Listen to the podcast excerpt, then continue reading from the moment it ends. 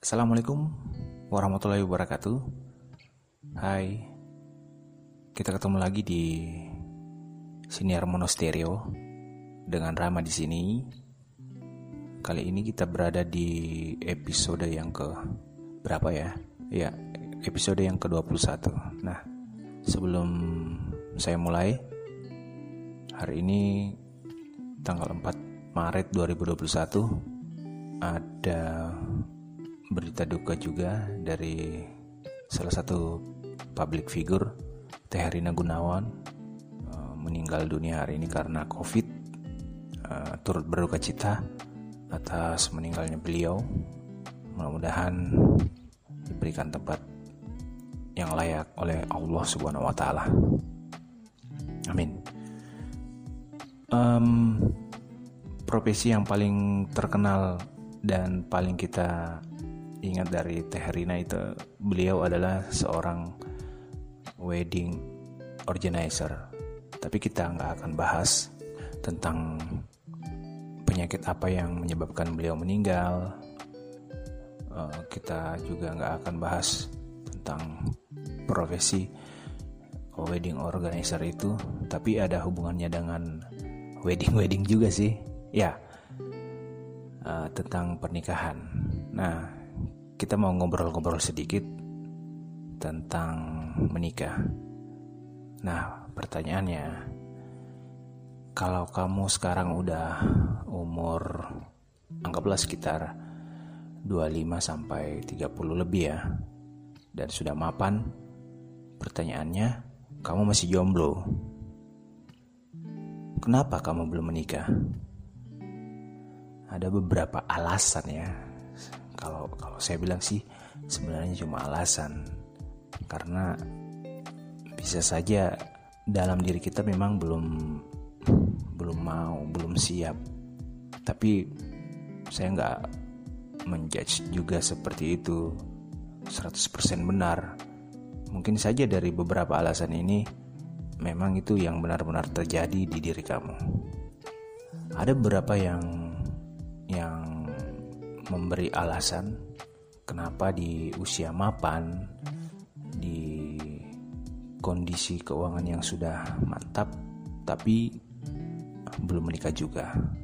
Yang pertama sih banyak yang beralasan, wah saya masih ada tanggung jawab terhadap keluarga yang harus saya selesaikan terlebih dahulu.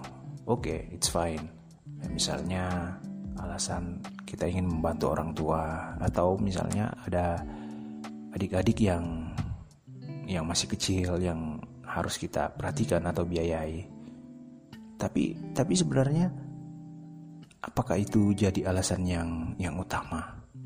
Bukankah misalnya dengan misalnya menikah malah kita bisa uh, sharing dengan dengan pasangan kita untuk membantu juga orang tua kita atau adik-adik kita memperhatikan seperti itu. Bukan dari sisi materi aja tapi dari sisi perhatian. Misalnya uh, kalau kamu seorang cowok istri kamu bisa apa namanya membantu orang tua kamu yang misalnya uh, sudah mulai sakit pasti akan mereka bantu.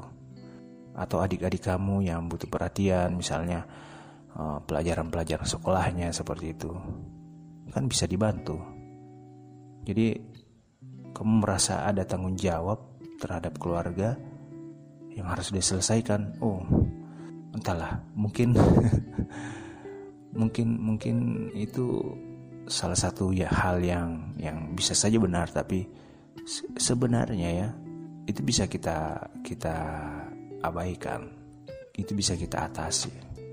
Selain alasan tadi ada juga yang merasa, oh saya masih punya saudara nih. Ini biasanya sih uh, adat budaya ya. Oh saya masih ada saudara yang belum menikah. Kalau di Sulawesi pada umumnya, saya nggak mau melangkahi saudara saya seperti itu. Misalnya ada kakaknya yang belum menikah, saya saya nggak mau melangkahi saudara saya saya menikah duluan saya tunggu deh kakak saya yang menikah duluan nah ini juga alasan yang yang kalau saya sih nggak masuk akal seperti itu. Yang namanya jodoh kalau memang sudah datang ya ayo seperti itu. Nggak nggak harus menunggu orang lain nggak harus menunggu meskipun itu saudara kita. Kita bilang saja misalnya yang nggak tahu ya kakak kakak kita ini sebenarnya mungkin ya mungkin mungkin belum ada jodoh atau misalnya dalam kondisi sakit apa kita mau menunggu sampai kapan seperti itu sedangkan misalnya umurmu sudah 30 lebih kamu masih menunggu kamu masih memperhatikan kamu masih menganggap hal yang seperti itu yang harus diikuti oh jangan seperti itu ya. Malah kita harus selalu ambil hal yang positif. Misalnya wah kalau saya menikah mungkin ada keluarga dari istri saya atau keluarga dari suami saya. Pokoknya keluarga dari pasangan saya mungkin mungkin saja atau temannya atau tetangganya bisa dipertemukan dengan saudara kita dengan kakak kita kan seperti itu. Makanya ambil hal-hal yang positif. Jangan alasan-alasan yang klise seperti itu membuat kamu tertutup. Wah nanti aja deh menikahnya uh, masih masih muda kok masih muda 30 tahun lebih masih muda. Oke kita lanjut. Yang berikutnya ada juga orang atau beberapa uh, yang beralasan seperti ini. Saya masih uh, ingin ngejar cita-cita masih ingin uh, apa namanya ingin mengejar impian seperti itu. Saya masih dalam tahap awal di karir saya. Nah ini juga nih alasan yang kalau menurut saya sih agak egois gitu ya. Kalau saya bilang ya, kalau misalnya kita sudah merasa mampu, merasa mapan untuk menikah, biasanya sih uh, ini terkhusus buat cowok-cowok, buat laki-laki ya. Kalau misalnya udah mampu ya, udah ada orang bilang, tapi kebanyakan bukan bukan bukan mitos. Setelah kita menikah, malah rezeki kita makin bertambah seperti itu. Impian kita mak makin makin makin berkembang. Lah kok bisa seperti itu? Iya, karena di kita sudah tidak berpikir sendiri untuk menghadapi masalah yang ada dalam pekerjaan, dalam karir seperti itu. Ada pasangan kita yang bisa uh, bisa sharing dengan kita seperti itu. Kak, gini loh, mungkin baiknya seperti ini. Nah, kita bisa carikan solusi untuk untuk karir yang lebih tinggi atau cita-cita yang yang mungkin kita bisa hanya bisa wujudkan dengan dengan berdua seperti itu. Bukan menjadi alasan nantilah saya kejar dulu cita-cita. Wah, jangan. Itu malah malah malah membuat kamu semakin egois sih menurut saya seperti itu kalau misalnya uh, mengejar cita-cita jadi alasan sekarang banyak yang sukses contoh beberapa kepala negara yang yang malah jadi hebat dengan dengan uh, ada pasangannya seperti itu jadi uh, dalam bahasa Indonesia dalam bahasa kita nggak ada laki-laki yang sukses tanpa wanita hebat yang ada di belakangnya itu benar iya Pasti benar itu. Nggak mungkin bisa sukses sendiri. Kan seperti itu. Ya kan? Jangan jauh-jauh lah. Pak Habibie dia bisa sukses seperti itu. Kita tahu bagaimana uh, Ibu Ainun almarhum mendukungnya dari awal karir sampai bahkan mereka di Jerman bersama-sama seperti itu. Gak ada yang nggak mungkin kalau kalau kalau kita bersama-sama, ya kak ya seperti itu. Nah, ada lagi nih alasan. Waduh, gimana ya kalau saya menikah, saya belum siap untuk berkomitmen. Harus ikut aturan inilah, itulah, uh, macam-macam seperti itu. Intinya takut berkomitmen. Nah, ini juga yang yang yang perlu dipertanyakan. Sebenarnya kamu itu bisa nggak gitu sharing sama orang lain dalam dalam hal ini ya pasangan kamu. Kalau misalnya kamu masih merasa belum mampu berkomitmen, nah pertanyaannya adalah kamu ini masih uh, apa namanya taraf jomblo mania, selfies? Atau udah udah mampu sharing sama orang lain. Nah di situ yang harus dicari tahu. Jangan sampai komitmen terus yang jadi alasan. Eh malah nggak nggak menikah menikah seperti itu. Intinya kalau saya sih ya kalau saya. Oke okay lah kita takut dengan komitmen nanti seperti ini kalau misalnya sudah menikah banyak aturan dan segala macam. Jangan jangan pikirkan itu. Coba dulu seperti itu. Dicoba dulu. Bukan bukan maksud saya coba-coba nikah terus bisa. Enggak enggak. Yakinkan tekadnya ambil keputusan nanti dijalani dibicarakan. Ya namanya kan sudah pasangan. Pasti ada yang yang welcome pasti ada yang mengalah pasti ada masukan seperti itu. Kalau misalnya dibicarakan dengan baik-baik bicarakan dengan baik-baik ya pasti ada solusi. Ini nih alasan yang terakhir nih. Saya sih sebenarnya udah pengen menikah. Mau mau. Tapi yang maha kuasa belum mempertemukan jodoh saya kasihan banget ya. Nggak jangan jadi alasan lah. Jangan jadi alasan. Mungkin kita tertutup mungkin kita kurang memperluas pergaulan.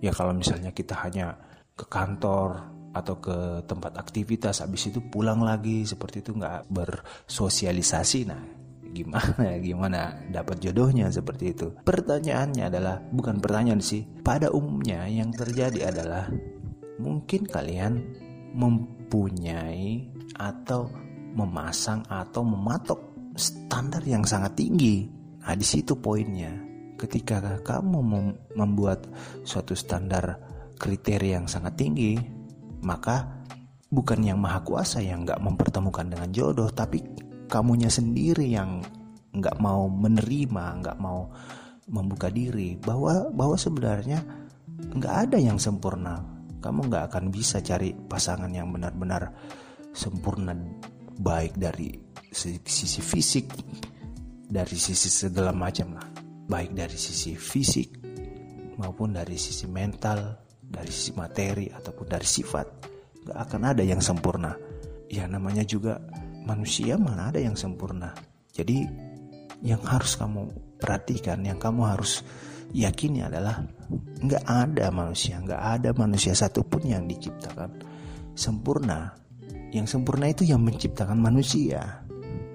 Jadi kalau saya mungkin dari beberapa alasan yang tadi paling mentok nih di di alasan yang terakhir nih yang alasan yang kelima ya itu.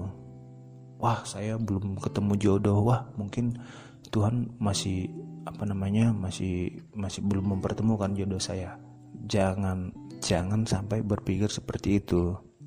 Yakin bahwa jodohmu pasanganmu sudah ada di sana. Tinggal kamu aja yang harus membuka diri mencari membuka diri dan apa ya? Jangan menutup diri lah istilahnya. Jangan merasa saya ini standarnya seperti ini. Bukan jangan seperti itu. Bahwa kadang-kadang kita sebenarnya mencari orang mencari pasangan mencari jodoh jauh tapi ternyata ada di dekat kita sebenarnya kita keliling berselancar di dunia maya, nanya-nanya teman segala macam, cariin jodoh. Tapi sebenarnya jodoh kita ada di sekitar kita sendiri. Itu masalahnya. Jangan sampai kita membuat atau memasang standar yang terlalu tinggi. Karena uh, yang seperti saya bilang tadi, gak ada manusia yang sempurna. Kita gak sempurna. Calon pasangan kita juga gak sempurna. Maka dengan ketidaksempurnaan itu kita akan saling menyempurnakan, saling menutupi. Kita adalah pakaian buat dia dan dia adalah pakaian buat kita. Mungkin teman-teman paham, kamu paham uh, dengan kalimat uh, hadis ini. Mungkin ada yang belum paham bahwa fungsi pakaian adalah menutupi diri kita, menutupi aib kita. Artinya apa? Bahwa kita ini penuh dengan kesalahan, penuh dengan ketidaksempurnaan, dengan adanya Dia, maka akan membantu kita untuk menutup diri kita, menyempurnakan diri kita sama dengan kita terhadap dia. Dia ada kekurangan, ada ketidaksempurnaan, maka diri kita lah yang menutup dirinya, menjaganya, menyempurnakan hidupnya. Jadi, jangan selalu berpikir macam-macam lah alasan untuk tidak menikah. Bukalah hatinya, buka diri seperti itu. Karena kalau menurut saya, kalau kita udah mampu, ayo kita menikah. Loh, kok saya ngajak bukan? Kalau misalnya teman-teman sudah mampu, segeralah menikah. Karena itu adalah anjuran dari uh, agama kita masing-masing sebenarnya untuk menyempurnakan kehidupan kita seperti itu.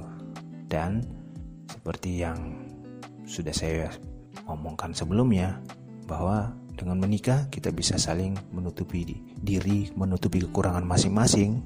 Dengan menikah kita akan menjadi seorang yang bisa saling mengerti. Saya Rama mohon pamit. Assalamualaikum warahmatullahi wabarakatuh.